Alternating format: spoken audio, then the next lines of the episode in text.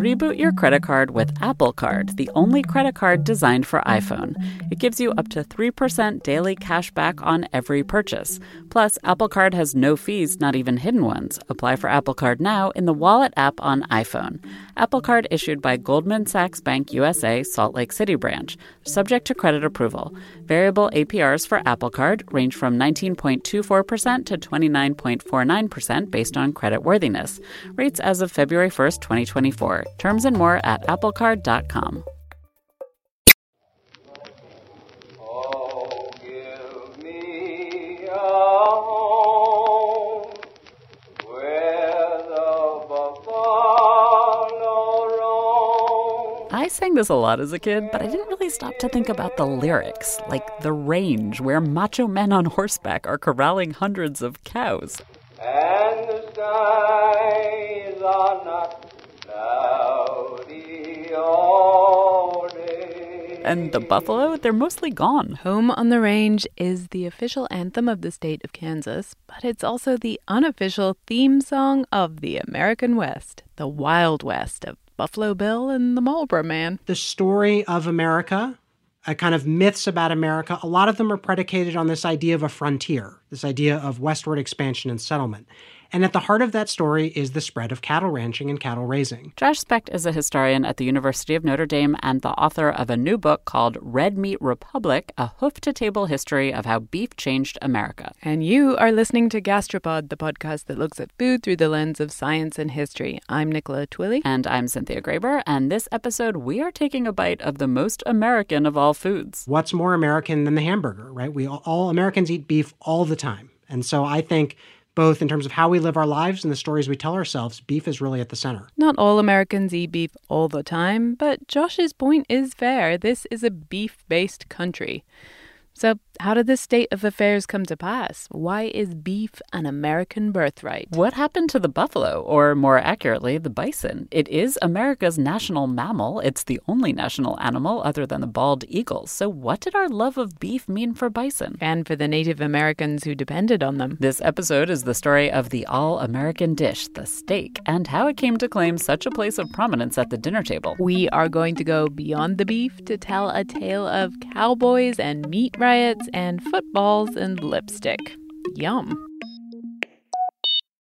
Nearly all the hamburgers in America today come from cows that spend at least part of their lives on the Great Plains, that famous open range in the American West. So that is where we will go to start our story today.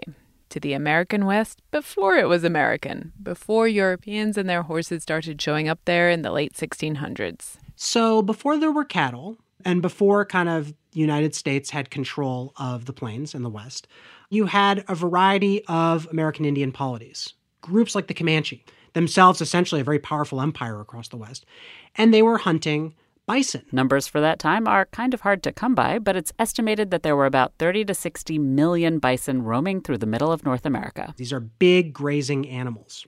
And what they can do is they can turn the abundant grasses of the West into animal flesh, which then hunters can eat. And so they become the foundation of the economy. Whenever I'm in the same spot as a cow, I'm always kind of amazed at how big they are. But a bison is a heck of a lot bigger and faster. They can run about thirty-five miles an hour, faster than most horses, and they can pivot on both front and back hooves and literally turn on a dime. These are terrifying and dangerous creatures. It's not the kind of animal you would want to meet on foot. And the other key thing about them is that they're herd animals. So they gather at times in massive herds. Massive herds that would have represented a very appetizing dinner, plus some warm and sturdy buffalo hide. I can imagine riding towards a herd of kind of terrifyingly huge bison if you're safely on horseback. But how did Native communities hunt them before horses? Very carefully. So you could really only do it in the spring or summer when bison gathered together to mate. You would do it on foot and you could work as a group, but it was difficult. You couldn't really do it full time. You could hunt bison kind of part-time. Before the horse, the plains really belonged to the bison. What we now think of as plains tribes actually lived on the edges of the plains, combining a little small-scale hunting with some farming. But once you had horses, then well-coordinated hunters could hunt the animals very efficiently. The horses came with the Spanish. The native communities got a hold of some of those horses, and horses quickly caught on. They even changed the politics of the region. The communities that had more horsepower, like the Comanche, kind of took over. And they would kind of dominate everybody else and basically built these very successful empires. Empires that were built on bison, hunting them and trading them with European settlers on the East Coast. So people like the Comanche and Kiowa were very successful from horseback, and they may have actually been causing slow population declines in bison. The story I heard in school is that white people killed off all the bison. And the truth is, they did. But the bison were already under a little bit of extra pressure, thanks to the horses that white people brought. But it waited until the spread of ranching and commercial bison hunting from Euro-Americans to really collapse.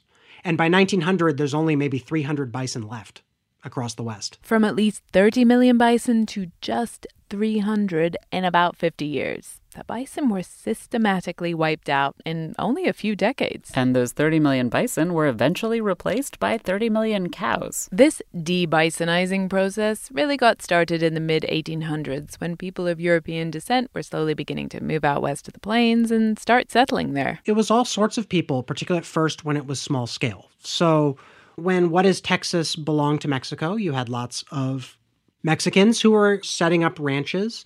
Then you got kind of poorer white settlers, Anglos, coming into the region, setting things up.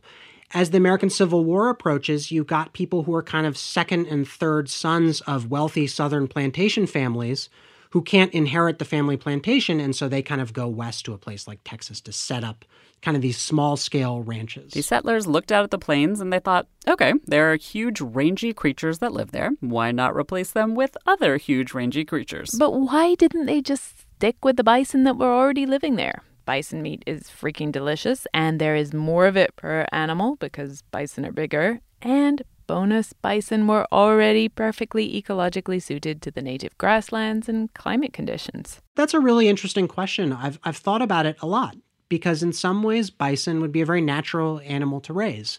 But then when I was reading diaries and things, I found that these people, they were kind of disgusted by bison. They didn't view that as an animal that could be farmed. They saw it as a wild animal. And so what's interesting about that is on one level, people go with what they know. Euro-Americans know about raising cattle. But another thing gets into their ideas of what is civilized, and they view the bison as not the kind of animal that a civilized, in their minds, a civilized people would raise, and so cattle is the way to do it. So why couldn't settlers just leave the bison alone and raise cattle separately? Well, they could, but the animals can't live on top of each other, so if, if thirty million animals are occupying most of this land, it has to be taken. Another thing, though, is that the bison are the foundation of wealth of native peoples. And if the settlers want to take control by force of this land, well, they want to eliminate the means of support and the foundation of power of people like the Comanche.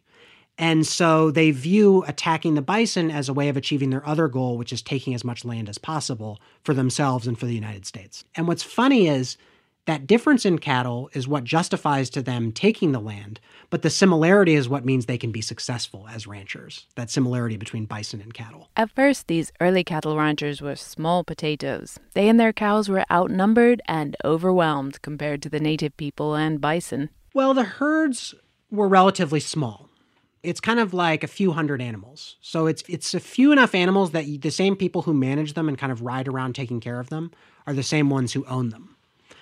And it's it's pretty mobile. You know, you don't have kind of official ownership of the land.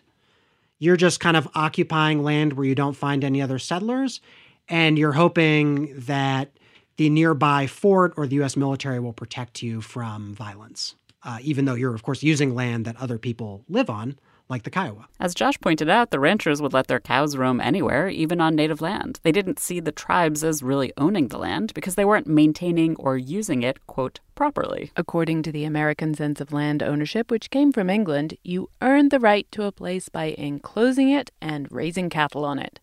The native peoples of America did neither, so to the colonists, this land wasn't really their property. And what they see is they believe this landscape to be kind of a wilderness, and they want to settle it. And so they never quite question what they're doing. They just want help taking control and making this place kind of stable and, in their minds, civilized. So obviously the settlers and the native people were not on the same page. The settlers were taking and using land that belonged to native people, but then there was another disagreement when it came to the animals themselves. So native peoples viewed a lot of these animals initially, especially as invaders. You have land you kind of live on, and all of a sudden there's this weird animal or animal you're familiar with, but it shouldn't be where it is. Well, then you should have a right to kill it or remove it. But the settlers and the kind of earliest ranchers, right, they had this concept of branding an animal. They would burn a mark in its side and say, wherever this animal goes, it's my property. And that different understanding drove a lot of this conflict because you'd get this fighting back and forth of killing wayward animals that ranchers said we own. And so these early ranchers, who, remember, were pretty much outnumbered, they went looking for government assistance. What you did is every day you went to the nearest fort you could find and you complained. You said, I need help recovering these animals. These animals have been stolen. Or the word they liked to use was depredation. They'd been the victim of a depredation. And so they would constantly be agitating for help. At first, the U S military wasn't so interested in getting involved in what must have looked like petty arguments over cows. They didn't want headaches. But the thing about it was they shared some of the exact same assumptions that the ranch- ranchers and bison hunters had. They thought native peoples aren't putting this land to its highest use, and so it would be better if it was United States property and we had cattle ranching. And so even though they wanted to avoid conflict, they would often side with ranchers. So that was the first kind of key. They were the kind of enablers and supporters. And eventually all those complaints built up to the United States military saying, we need to solve this problem. And the way, of course, they wanted to solve it was to take control of the region once and for all. So those settlers were kind of driving the conflict that leads to the United States seeking a military solution. That military solution involved a series of skirmishes in the eighteen sixties, building to a major war in the eighteen seventies that basically crushed the Comanche and Kiowa peoples. They surrendered, and they were moved to reservations in Oklahoma. Part of the reason the tribe surrendered is that the bison had also been decimated by this time. Like we said, white hunters had wiped them out nearly entirely. From dozens of millions, there were maybe only a few hundred left. Commercial hunters in the eighteen sixties and seventies would kill up to fifty bison each every day. One hunter called Orlando Brown is said to have shot six thousand buffalo by himself. He lost hearing in one ear from the constant firing of his rifle. In terms of meat, the hunters often only took the animal's tongue, which at the time was considered the most valuable edible part of the animal. It was a delicacy. And they also skinned the animals and sold the hides, which were furry and warm and in high demand on the East Coast and in Europe. They were used to line carriages and make winter coats. But all the rest, hundreds of pounds of good meat on each animal, they left it to rot on the plain in huge mounds. One person at the time wrote that the plains looked like, quote, a charnel house with so many skulls staring at a man and so many bones that newcomers felt nervous. And the Native Americans who depended on the bison were reduced to collecting those bones to sell as fertilizer. They lose their means of subsistence, and of course they become very poor. And then Uh, Anglo settlers look and they say, see, these people are poor. We were justified the entire time. And the kind of final tragedy of the story is that then many ranchers, early ranchers, make their money selling cattle to be slaughtered and provided to these reservations. And so there's a really kind of uh, feedback loop that is leading to taking land and justifying taking it. Yep. Just when you think it can't get any worse, it gets worse. The ranchers that stole the land from the native peoples and exterminated the bison so that they could raise cattle now made money selling beef to the reservations, and believe me, they weren't sending the prime rib. This was the kind of part that is is tragic but also interesting as a historian, where the whole time I had kind of suspected that what they were sending was their worst meat, because you want to send your best stuff to market. Well, with a government contract, you would think of it as a way to unload what you don't want. And I couldn't ever find any evidence of this. And then finally, one time when I was in an archive, I was looking at this this letter between two ranchers, and one guy said to the other, you know, he was complaining that his meat had been rejected in Chicago. And the other guy said, well, why don't you just send it for this government contract? They won't know the difference. So, yeah, it was exactly what Josh suspected. These contracts and these supplies to reservations were often kind of the worst possible meat. Reboot your credit card with Apple Card, the only credit card designed for iPhone. It gives you up to three percent daily cash back on every purchase. Plus, Apple Card has no fees, not even hidden ones. Apply for Apple Card now in the Wallet app on iPhone. Apple Card issued by Goldman Sachs Bank U S A, Salt Lake City branch. Subject to credit approval. Variable A P Rs for Apple Card range from nineteen point two four percent to twenty-nine point four nine percent based on creditworthiness. Rates as of February first, twenty twenty-four. Terms and more at apple card dot com. Fox Creative. This is advertiser content from twenty-six point two Team Milk and their new docuseries, Running Sucks. Is running the worst? Yeah. Do you love it? Do you hate it? I hate it so much. I hate it so freaking much. That you're a real runner now! I hate it. I'm Abby Ayers, a thirty-seven-year-old mom from Utah who found herself running across the Manhattan Bridge in my first race ever.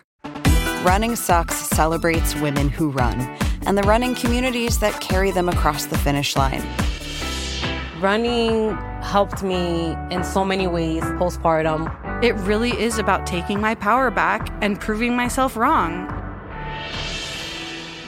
For every person like you, I'm telling you, you belong, and I'm telling you, you can do it. I never thought the words would leave my mouth, but yes, I'm planning on running a marathon. I can't even say it without laughing, because, like, who would have thought? Watch Running Sucks at running sucks the series dot com and learn more about how Team Milk is helping women runners across the country conquer their next course. So that's the story of how ranchers and cowboys and their cattle ended up taking over the West. But it's not the story of how they came to embody the West, how cowboys and steak became so iconic and so American. Part of the reason that beef became so important to us is because of those very ranchers and cowboys. Until this point, we've told the story of how bison disappeared and how cows took over from a vantage point that's not particularly generous to white people on the plains.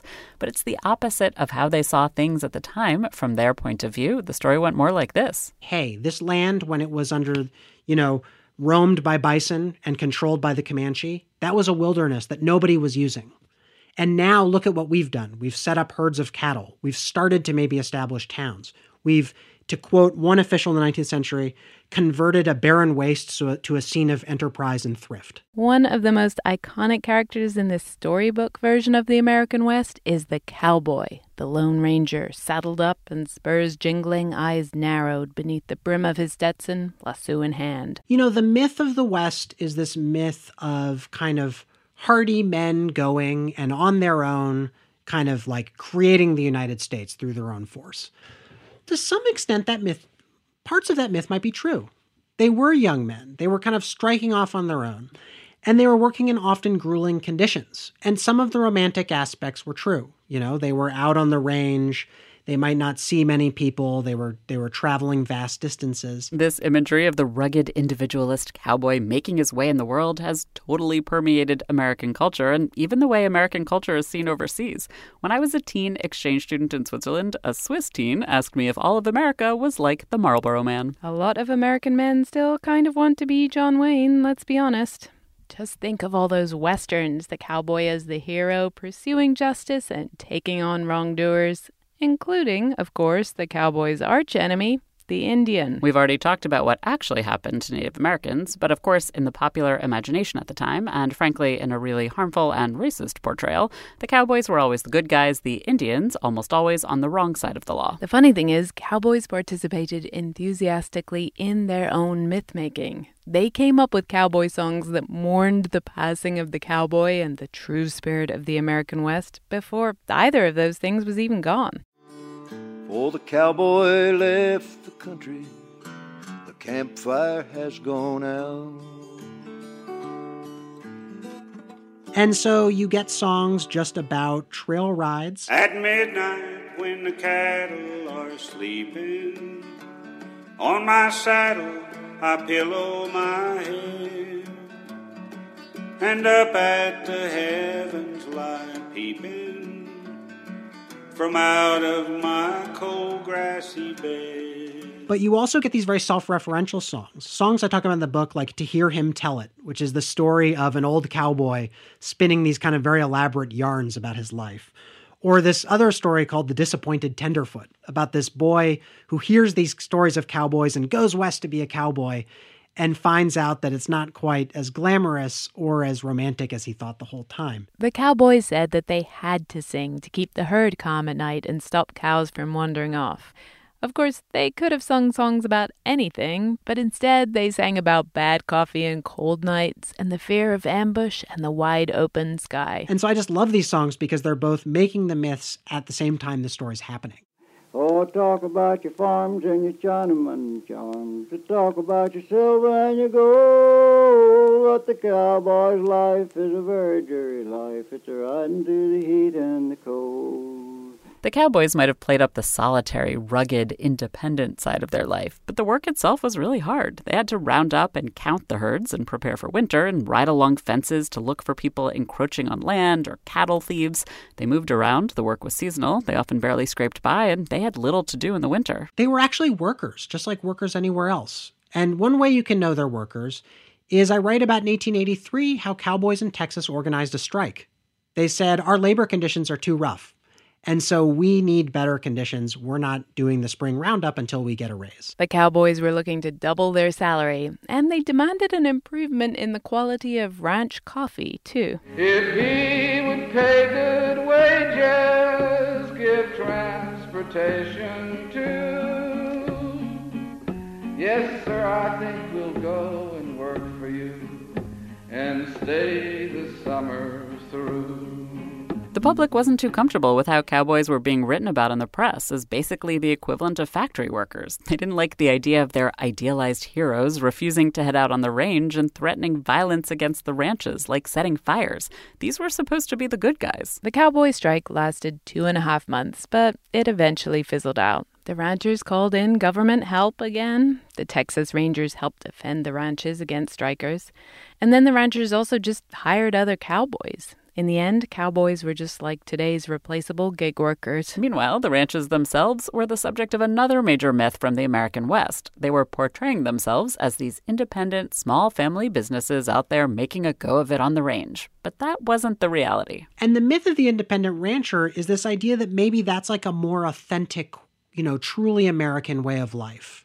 That you're kind of out there, you know, remaking nature in your image, living on these kind of pre-capitalist values. You're not a bean counter. You know, you don't have an account book. You're not super obsessed with prices. The reality is ranchers were essentially business people. And by the eighteen eighties, ranches were big business. Those ranchers, those business people, had taken major investments from wealthy people on the East Coast and in Europe who had never even set foot on the plains.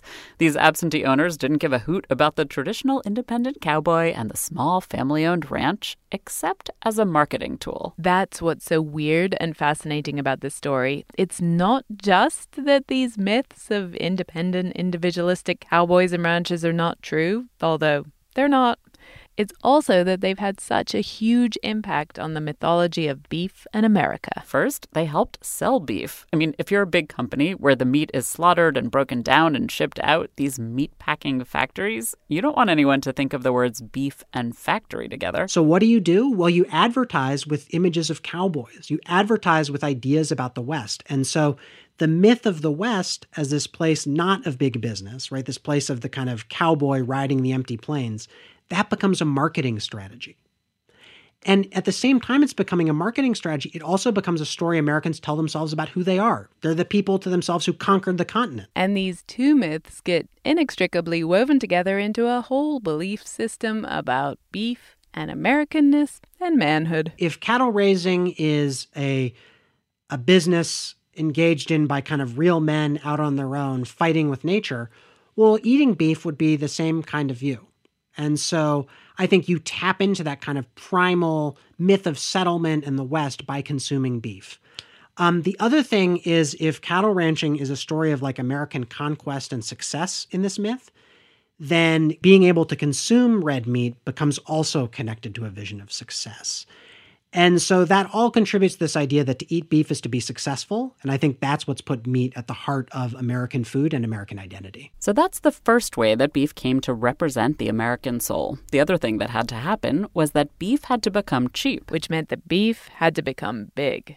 Like we said, back in the early days in the eighteen fifties, the ranches were small and scrappy. But after the American Civil War and after all, all these conflicts between the United States military and native peoples on the plains, following that, well, then all of a sudden setting up a cattle ranch became a pretty straightforward and, and potentially lucrative proposition. Remember, by the eighteen seventies, the bison hunters and the U S military and the ranchers had collaborated to wipe out the bison and lock the Native Americans up in reservations.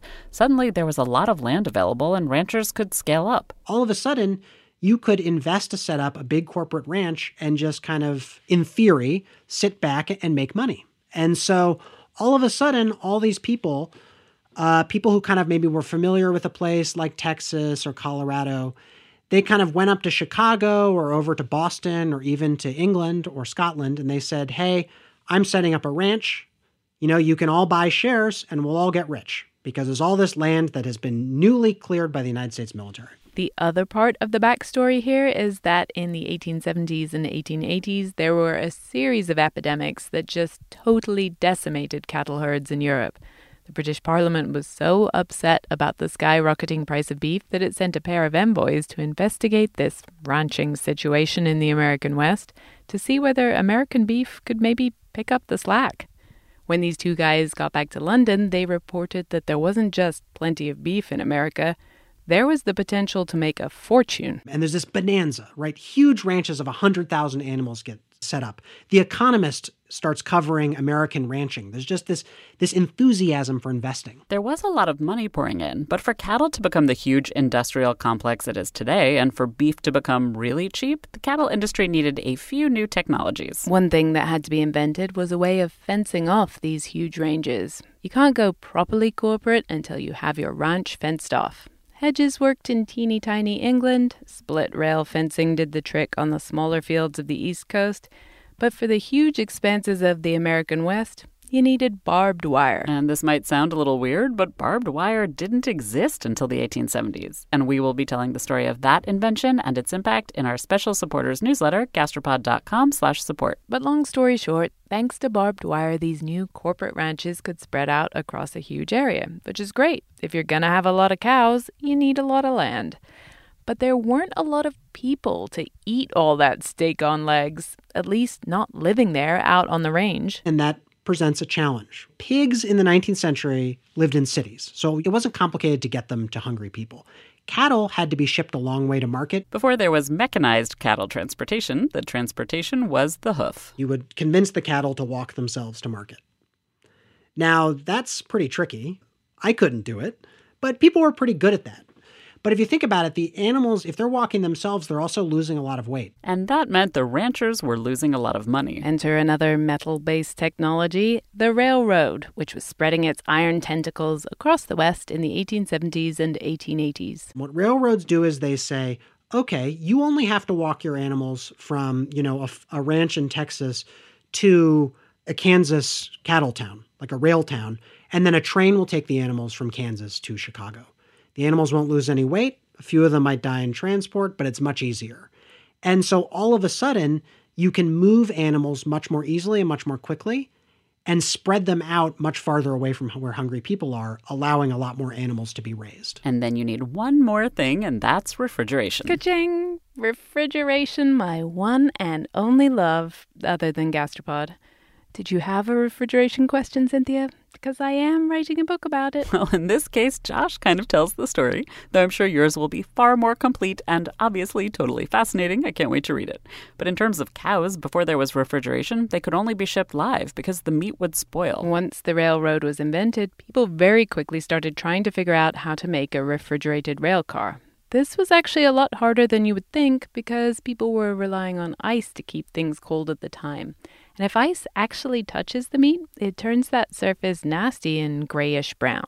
But They figured it out. And this revolutionized things because it meant certain companies headquartered in a place like Chicago could do most of the slaughtering for the country. So now we have the setup of the shape of the meat industry. Cows raised out west and slaughtered in one central location, Chicago. And thus, at last, we reach the dawn of truly cheap beef. If you slaughter a thousand animals in a day, you could sell them for much cheaper than a local butcher that's slaughtering only a few hundred. But the place they really made money was on byproducts. The list of what those cow byproducts were and are used in is practically endless. Cow hair for those so-called camel hair paintbrushes, gelatin for photographic film. Footballs are called pigskin, but they're actually made of cowhide. You could boil down the fats in cattle carcasses to make lipsticks and shaving cream and linoleum and cellophane. And then the bone went into fertilizer and explosives and piano keys and buttons. And so once they could realize all these profits, and also when they could kind of design factories that could do this as cheaply as possible, they could both undersell people and provide cheaper meat. Those factories that could do this as cheaply as possible, Josh is describing the literal invention of the assembly line. Actually, you know, it was a disassembly line. Henry Ford in his in his autobiography talks about his idea for the Detroit assembly line from watching a side of beef in Chicago. And what these companies realize is rather than having, you know, one highly skilled butcher doing kind of all parts of the animal, you have, and this seems obvious to us now, but was a big innovation at the time, lots of different people doing one little task. And that meant you could train people very easily, so you could pay them less because it was less skilled, and you would make everybody work kind of in a line, working at the same pace, and so you could push people faster and faster by moving the animals through the assembly line faster. These jobs were dangerous and hard and repetitive and relatively unskilled and really badly paid, and guess who you get to do a job like that? Overwhelmingly, they, at the time, they were recent immigrants from Eastern Europe in places like Chicago. And if you remember your high school English class in The Jungle, Jurgis Rudkus, the protagonist, is from Lithuania. And so you get all these people who have recently moved to Chicago uh, from places like Eastern Europe, and they start taking these jobs uh, because, you know, they don't necessarily have great English skills. They're familiar with versions of agricultural work. This time period, the late eighteen hundreds, it's a perfect convergence of all these things happening at basically the same time. Major investors, corporate ranching, railways, refrigeration, the invention of the assembly line. Suddenly, beef is cheap all around the U S. And across this period, across the nineteenth century, what happens is beef just goes from a special occasion food to an all-the-time food. Back in the early eighteen hundreds, the only way to eat a lot of beef, if you weren't super rich, was to raise it yourself, which meant living in a rural area. But if we're talking about in major cities, places far from ranching areas, beef was really kind of an elite food. You know, only people who are better off could afford to have it all the time. If you were a poorer working-class American or someone in a city back in, in Europe, you would really only have meat on a special occasion, a religious holiday, saint's feast day, et cetera. Beef is relatively expensive. When you could get it, it was lower quality. That's the beginning part of the story. By the end of the eighteen hundreds, there were big Chicago meatpacking factories sending out cheap meat. The three biggest companies were Swift, Morris, and Armour, and the whole setup was called the Chicago System of Dressed Beef. Philip Armour used to say, "I brought meat to the common laborer." And the common laborer was pretty happy about that. Well, they thought it was great. That's the short answer. Um, the longer answer is that beef kind of became the metric for success. How do I know this? Well, you get letters, people writing home, saying, at least I can have meat. Immigrants to America at the time didn't have the easiest life, as we've talked about in other episodes, but they did have one thing, beef. One Italian woman went home to visit to a small village near Milan, and everyone there wanted her to describe everything about life in America. Back in America, she told a researcher who was interviewing immigrant women, "Mamma mia, but that was hard for them to believe. Poor people in America eating meat every day." And not just any old meat. This is also the point where you get the invention of the first American cut of beef, a steak so big it can fill your plate. Enter the porterhouse, which is essentially a supersized version of the T-bone, which is already huge. So two of the most popular cuts of meat at the time, a porterhouse steak, which is still familiar, and a round steak. At the time, a round steak was seen to be kind of the lower quality thing. And so workers constantly would write about how what they wanted was a porterhouse. And they didn't want a round steak because that wasn't that wasn't high enough quality for them. These immigrants, before they came to the U S, they might have had meat two or three times a year. Now they were so accustomed to being able to have beef that some cuts weren't even good enough for them. This transformation happened in only a couple of decades. I mean, on some level, it's not surprising. People always loved the taste of beef. They just couldn't afford it. But it only took about twenty years for beef to become not just more common, but absolutely critical. Exactly how critical became obvious in nineteen oh two when the big meatpacking companies decided they were going to raise prices. And when they raised their prices, customers in New York were furious. There was a meat riot. So there are stories of crowds of several hundred people. There are stories of smashing windows of butcher shops, stories of people pulling meat out of people's hands and stomping on it. Um, but the key thing for me is that it wasn't like people could just buy some other food, right? There were stories of, of fish sellers and people selling chicken saying, well, why don't, you know, we'll supply what you want. But no one wanted that. What they wanted was beef because this was a thing that was a way of defining their success, and now they couldn't afford it, and that kind of broke the social contract for them. More than five hundred police were needed to disperse the rioting crowds, which, according to newspapers at the time, were mostly, quote, maddened women. But these women won. After three weeks, the meatpacking companies backed down and the price of beef returned to rock bottom. The women doing the protesting were mostly Jewish women because, for a variety of reasons, this was affecting mostly kosher butchers at the time. The women were all new to protesting, but their meat riot worked and it kind of pumped them up. They were ready for some even more important protests a few years later, like the shirtwaist protests. And these are some of the foundations of our modern labor movement. Now you might be thinking, here are these social justice-oriented, righteous women. Why are they not protesting the horrible conditions in the meatpacking factories and agitating for higher wages for the people who did those horrible, dangerous jobs? People were so excited they could afford this food, this food they couldn't afford before, that they would overlook the working conditions. Those working conditions were far away and they were kind of invisible, really. But honestly, even when they were in the news, like when the book The Jungle came out in nineteen oh six, people still didn't care. They cared about the dirt and the gross conditions. They wanted their beef to be sanitary, but really, they wanted it to be cheap above all, and they didn't really care what it took to make it that cheap. This came to a head when small local butchers protested that the Chicago meatpackers were collaborating to illegally fix the prices and undercutting them and putting them out of business. And so local butchers went to Congress and they said, hey, these are predatory pricing practices. This should be illegal. You should investigate. But they had a problem because what the meatpackers would always say is that they had brought cheap beef to the common laborer. And any proposal not to use the Chicago system of dressed beef would increase prices to consumers. And so all of a sudden, there became no way to criticize how our beef in the United States was being produced without looking like an elitist. And this is a dynamic that persists till today, right? The meatpacking industry says any critique of their methods or any reform of their methods will increase prices for the consumers. Of course, the meatpackers weren't looking out for their poorer customers out of the goodness of their hearts. They just wanted to make more money by selling more meat using the industrial high-volume techniques they'd perfected. But the argument from the meatpackers was a strong one, and it's still an argument that people make today. Anytime people fight for ways to change the current industrial system, this is what they get back, that meat will get more expensive, and that's unfair to everyday Americans. So that makes it really hard to challenge the system. Which is why the system that Josh describes being built one hundred years ago is basically the same today. One thing is different. We do eat slightly less beef per person today. Beef consumption in the United States per capita peaked in the nineteen seventies. So two things happened. One is across the twentieth century, people started eating a lot more chicken. So the broiler chicken industry, the chicken you eat, took off. This is a story we told in one of our previous episodes, The Birds and the Bugs. And so that became a major part of the diet. And then starting in the nineteen seventies, concerns about connections, which have since been debated and disputed, but but concern about connections between red meat and heart disease meant people became nervous about consuming too much red meat and people started to eat less. But I don't think that means beef is less important. People still in the United States consume a huge amount of beef per year.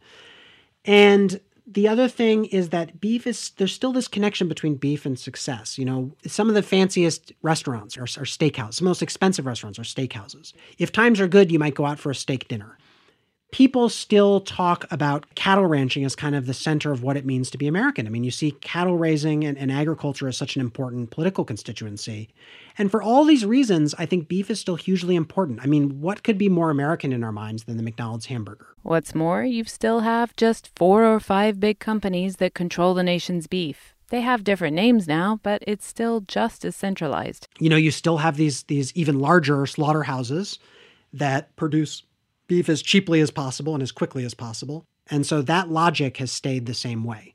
Meatpacking work is still dangerous.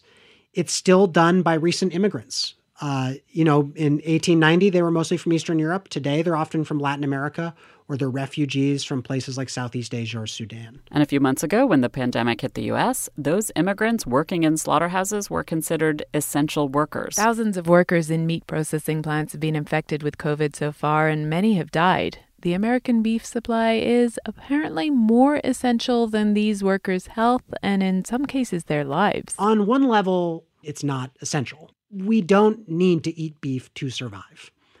On the other hand, beef and food in general is an important part of how we make our lives and how we determine who we are.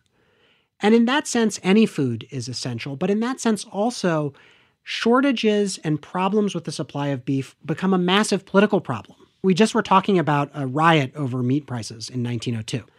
And what essentially things like the executive order a few months ago now that was intended to keep meat plants running were doing was basically putting the consumer's interests ahead of risk to workers, because there was a recognition that a beef shortage would be a major political problem. And so it's kind of beef is essential, in, in quotes here, to the social contract that we have in America. But should it be essential to the social contract that we have in America? Is beef our national birthright? No, in, in a sense, no. I mean, that's really interesting. In a sense, no. Um, you know, history has made it one. And I think beef is an important part of what it means to be American. But of course, at times of great national sacrifice or difficulty, we have to think about our priorities. And I also think that maybe this is a chance to think about our priorities in general. And, and we shouldn't be just saying, you know, yes or no beef. We should be saying beef at what cost? And and perhaps how should we relate to it? Can we relate to it in a way that's more equitable? But as soon as you start asking these kind of questions, guess what? You're accused of being elitist. When you organize the entire system around low prices at all costs, any change to address any part of that system will make beef more expensive. So it's true, any reform is likely to make beef more expensive. So what that means is, I think to avoid a charge of elitism, we have to recognize that changing how we produce our food has to happen in concert with building a more just society. We need to think of ways to make people better able to afford better produced food. And we can't just focus on one facet of that story. We have to think holistically about that. And what that means is that this is an even bigger challenge of what already was a big challenge, but it's also perhaps even more powerful and even more important. To be honest, changing even just the beef system is a lot harder than deciding to stop eating industrial meat and voting with your dollar for local pastured beef. That's not bad, of course, but to really improve the beef system as a whole would take a lot of things, such as better pay and safety measures and health care and time off for workers to not have them treated like their lives are totally expendable. Those things would make beef more expensive. But if wealth was more evenly distributed in America, then raising the price of a hamburger wouldn't be the elitist deal breaker it is today. Of course, like Josh says, changing the system of American capitalism as it's currently implemented is an even bigger challenge than changing the system that produces beef. But he still has hope. I hope a few things. I, I hope that rather than being the kind of main event to an American meal, that, that beef and meat in general is more of an accompaniment. So a reduction in the amount of meat people eat, I think, would be good for everyone, both health-wise, for workers, for environments. But I also think that working conditions are, are one thing that I that really concerned me, and I think the pandemic has driven home. And so I think safer conditions for workers, better pay for workers. And so I think kind of thinking towards some of that aspect, as well as changing how we relate to meat, are the things I hope would change. Me too. It's more than time for change. Also, don't forget to vote. Farewell, fair lady, I believe in Zion. Thanks this episode to Josh Specht. His new book is called Red Meat Republic, a hoof-to-table history of how beef changed America.